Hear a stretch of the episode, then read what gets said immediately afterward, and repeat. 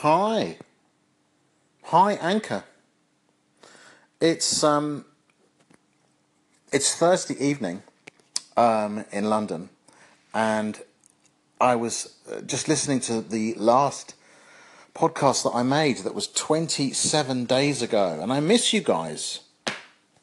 I miss you guys and I don't I don't quite know why I haven't made a podcast for that long. But it's okay. I'm okay with that.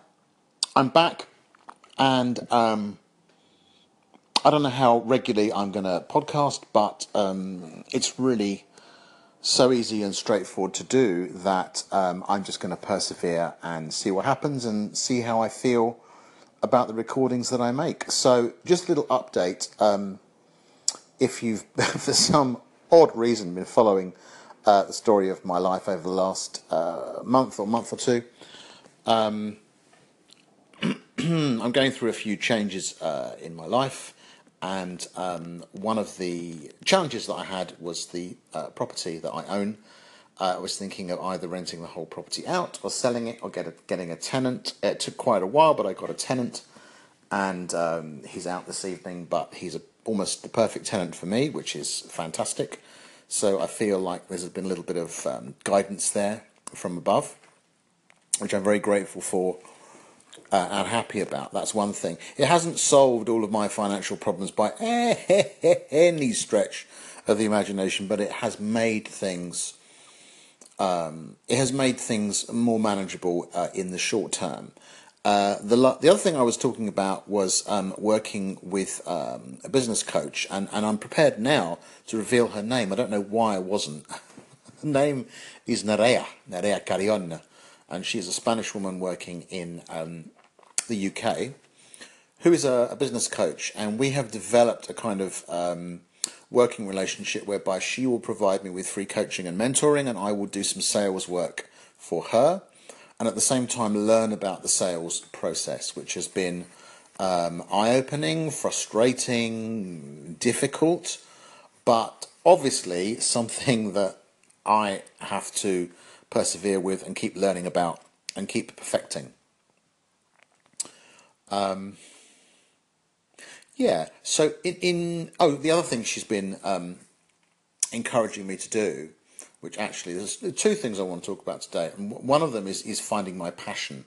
So Nerea is very very insistent that whenever I come up with a plan or a business idea, that it resonates with me in terms of my passion, that I'm excited about it, and it's something that I, I really feel represents me, um, which also is a, is very difficult to do because a lot of the time I'm just focused on what I think is going to make money. But if it's not my passion, then she wants me to focus on something that is my passion. So I've developed this idea, which has been a kind of obsession of mine for a while, um, which hopefully is going to become a book. It's called Unschooled.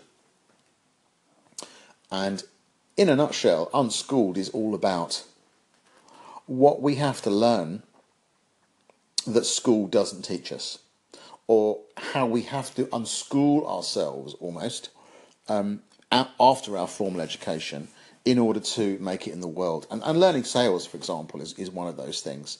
There are lots and lots of skills that we um, we need in, in, in the real world, as it were, which we don't learn in school. And in some ways, part of my project is to analyse the ways in which school limits us and limits our creativity and our spontaneity, etc., etc. So that's that's one aspect um, of the ideas that uh, that I've been working on and thinking about, and the other aspect aspect has to do with it does relate to sales actually. it has to do with the ideas that come up from a book called The Inner Game of Tennis, which is a very famous book by a writer called Tim Gallwey. And um, I'll just explain very briefly in the next sort of 30 seconds or so how it works. Tim Gallwey was a tennis instructor, and he had people coming to him who were trying to improve, let's say, their backhand, for example. And when they were playing a shot, they had a kind of voice in their head which was very critical of what they were doing. And Tim, when he started coaching, was almost um, replicating that particular voice in, in the head. And it wasn't helping. That was his major realization. He needed to find something else um, that would actually help to release these people from that inner voice. So Tim decided to refer to that inner voice as self one. Okay, so the inner voice is the kind of ego in the head, the critical voice that's telling you you're terrible and everything's bad and it's, it's actually inhibiting you. And after a while, he started to discover something else that he began to call self 2. So here's how he accessed self 2. He decided when people would come to him to try and improve a shot, he wouldn't he would not work on that particular shot. All he would ask them to do was to try and focus their absolute awareness on the ball. Okay?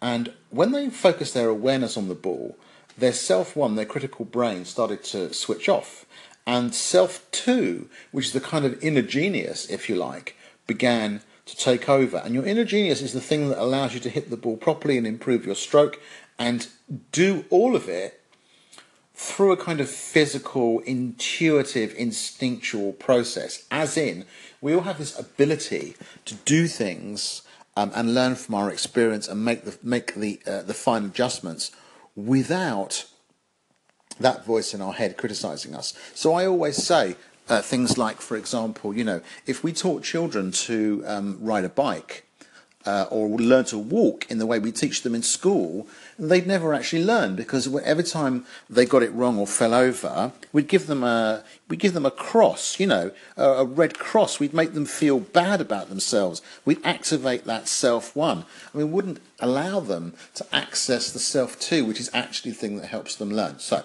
how does this relate to sales? Well, when I first made my first sales call last week, I was very much into self one. What are they going to think about me? What am I going to what am I going to do if they reject me? What if what if, what if, what if, what if? So in the end, I realized this was self one, and I just said, you know what? Stop it. Make the phone call, pick up the phone. And you know what? Once, once I was into self two, uh, it was absolutely fine. It was absolutely fine. I stopped thinking. I just uh, reacted in the moment, and I got a positive response. Not every time. Sometimes myself one would take over, and I would stumble over my words and get nervous, etc., etc. But it was enough, really, for me to um, to make that distinction. And I realised that the self one, self two distinction uh, comes up in lots of different places. So Tim wrote another book subsequently called The Inner Game of Work, where he actually applied this to business problems. And he came up with a teaching model which was kind of counterintuitive in a way. If, if someone asked him to design a course to improve something, he would ignore uh, the objective, the goal, if you like. His teaching became um, much more to do with awareness, just increase awareness of the problem and the thing that your manager or the person who's designed the course wanted you to improve will probably improve naturally. So he was asked, for example, to work with call center operatives um, who want who were being asked to be more polite. Uh, and they were not polite because they were bored. So what Tim asked them to do was to focus on the on developing their awareness of the actual conversations as they were happening. And as they did that, they started to become more responsive, and then their ratings for politeness went up.